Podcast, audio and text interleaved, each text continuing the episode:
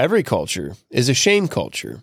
It's just a matter of what's being shamed in that culture. What are we ashamed of, and what are we not ashamed of?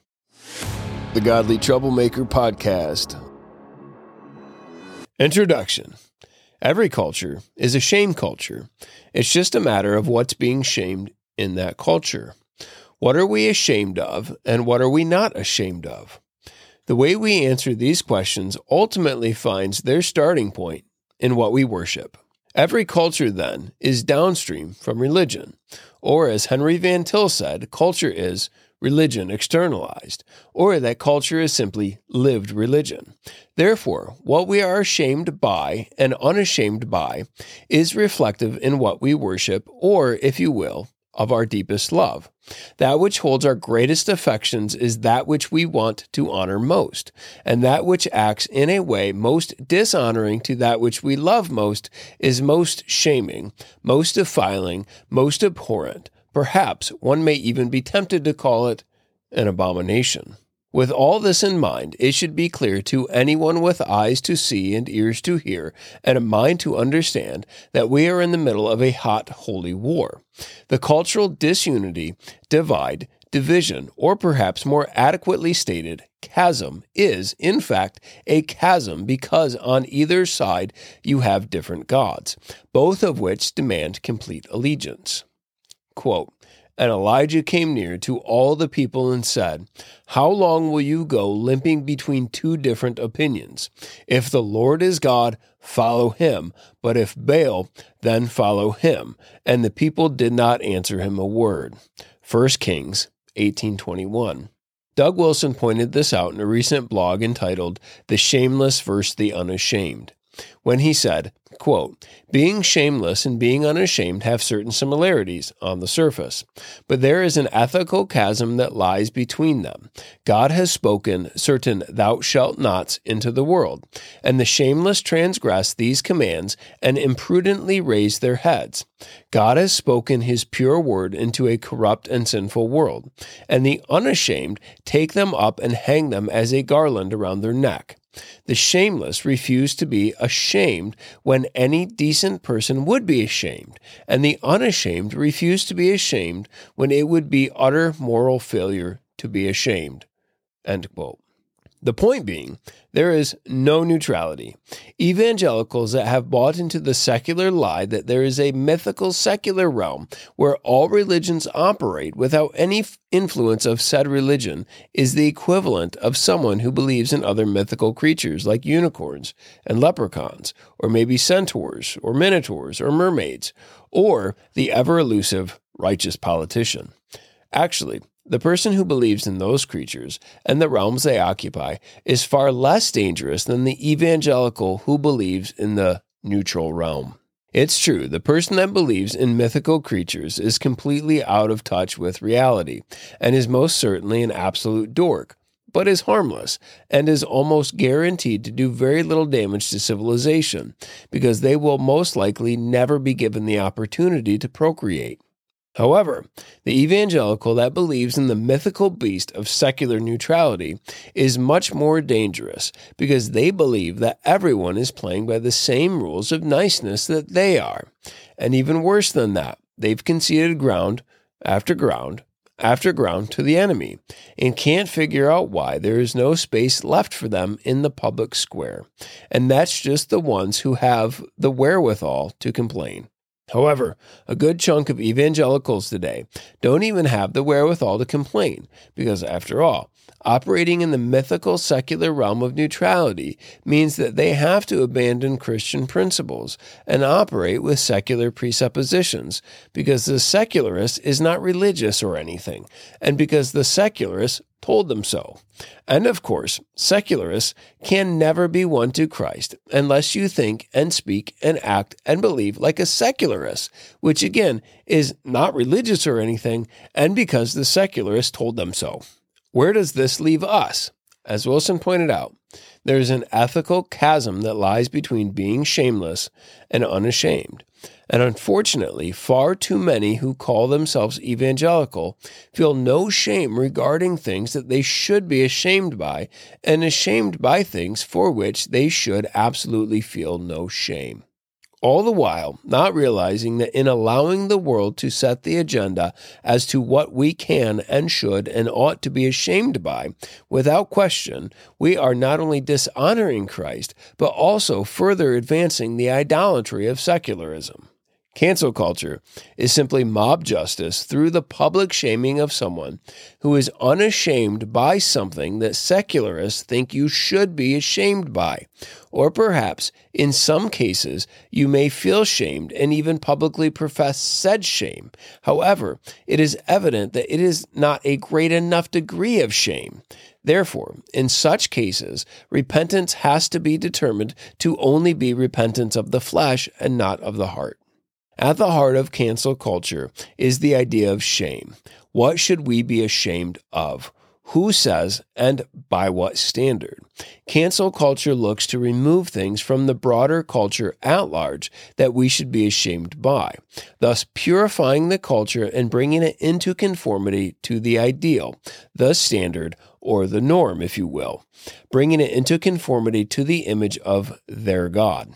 In order to cancel someone, you first have to identify the transgression and then judge it as such, which invokes strong negative emotions, which makes sense because said transgression is a violation against what we should love most.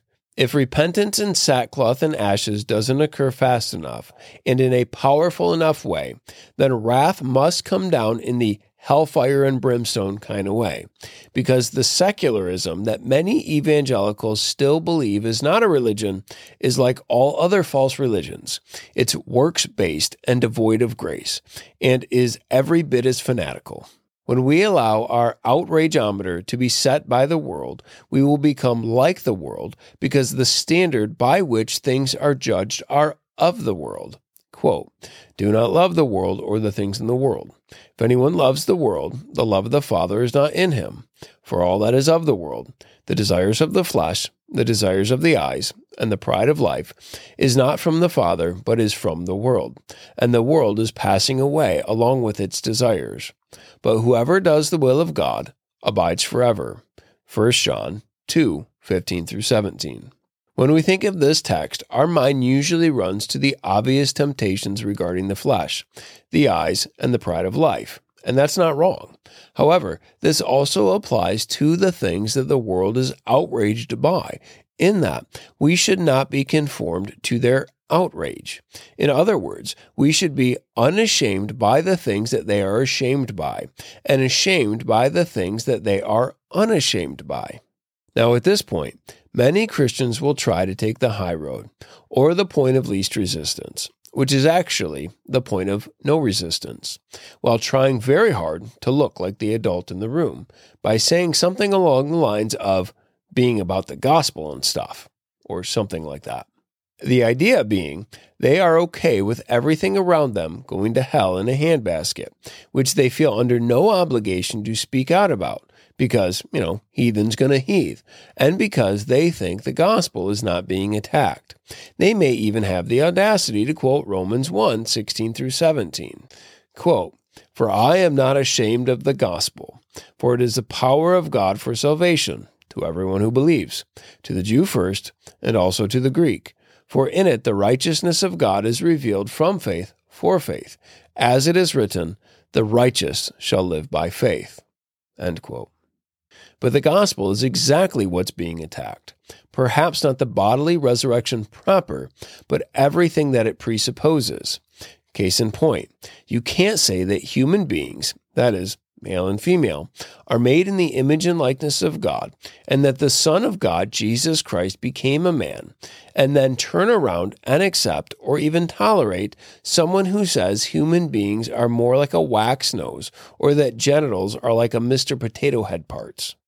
All of this homo madness and tranny madness are distinctively gospel issues, which is exactly why the left is pushing them as hard as they are. Because they know that if they can get Christians to be ashamed for saying those things that are shameful and an abomination to God, then they have already won you over to their side. Whether you profess it or not, that's where you are. This is why Martin Luther said, quote, if I profess with the loudest voice and clearest exposition every portion of the truth of God except precisely that little point which the world and the devil are at that moment attacking, I am not confessing Christ, however boldly I may be professing Christ.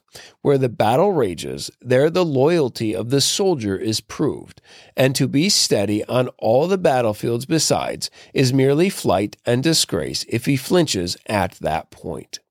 End quote. This is also seen in the recent case of tranny murders, that is, trannies specifically targeting Christians to murder.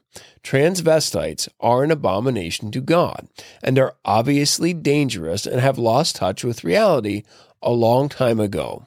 And it should be noted that everything I just said would have not been controversial even 20 years ago.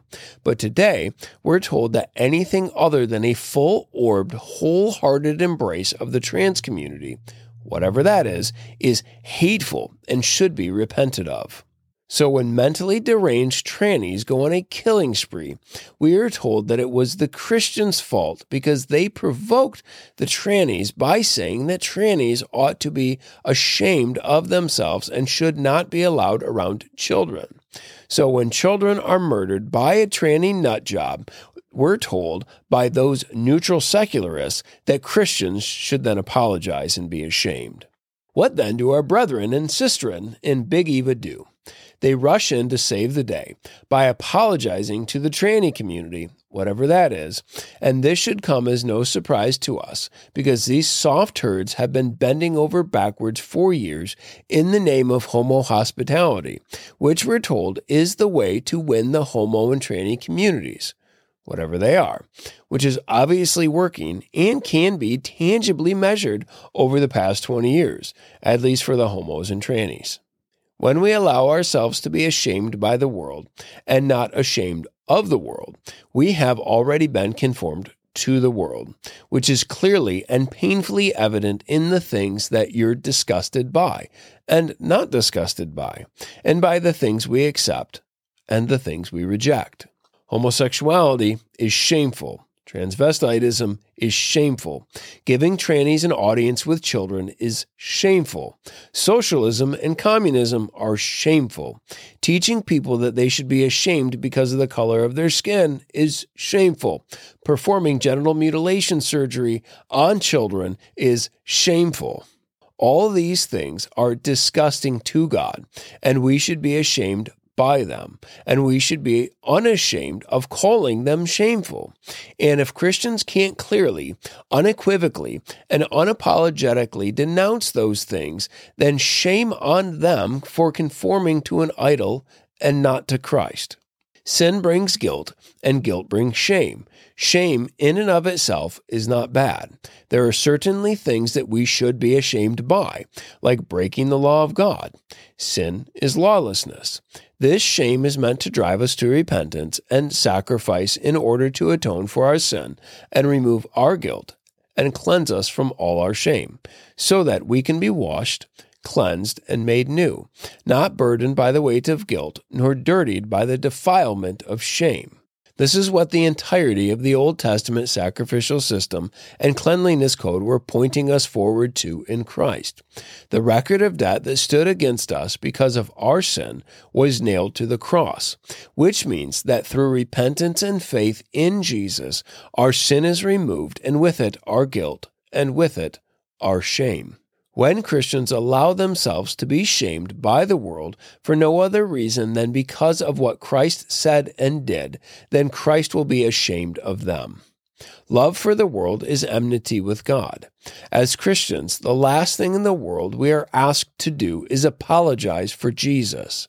Can you imagine standing before the Lord of glory on the day of judgment and telling him what a great evangelist you were and how winsome you were because you apologized for and were ashamed of everything he said and did? There is, therefore, no condemnation in Christ. Therefore, when Christians constantly allow themselves to be condemned by the world or condemned by other Christians who have conformed to the spirit of the age, it not only completely minimizes the work of Christ, but also completely dishonors him in his person. If the Lord has set you free, you are free indeed. Yes, shame is real and can be good when it drives us to the cross of Christ, when it causes us to cry out for forgiveness and cleansing. This kind of shame is a gift from the Holy Spirit because it brings us to Christ and should also cause us to have compassion on one another and to encourage one another to repent and to walk in newness of life. Conclusion Christians should be about canceling sin, first in their own lives and then helping others to do so also. Part of us helping others to do so is calling out those who are publicly condoning that which is shameful and to do so unashamedly, and to not be ashamed when they are trying to do the same thing to us, knowing full well that there is a full scale effort to try and bring the Christian into conformity to that which is antichrist. They will not apologize for publicly shaming you because they believe it to be a necessary part of evangelism to their God. This is a wonderful opportunity to declare that there is, therefore, no condemnation for those who are in Christ Jesus, and that sin has been atoned for, and with it the removal of guilt and shame. This is something that we should never apologize for, nor be ashamed of. So come and welcome to Jesus Christ.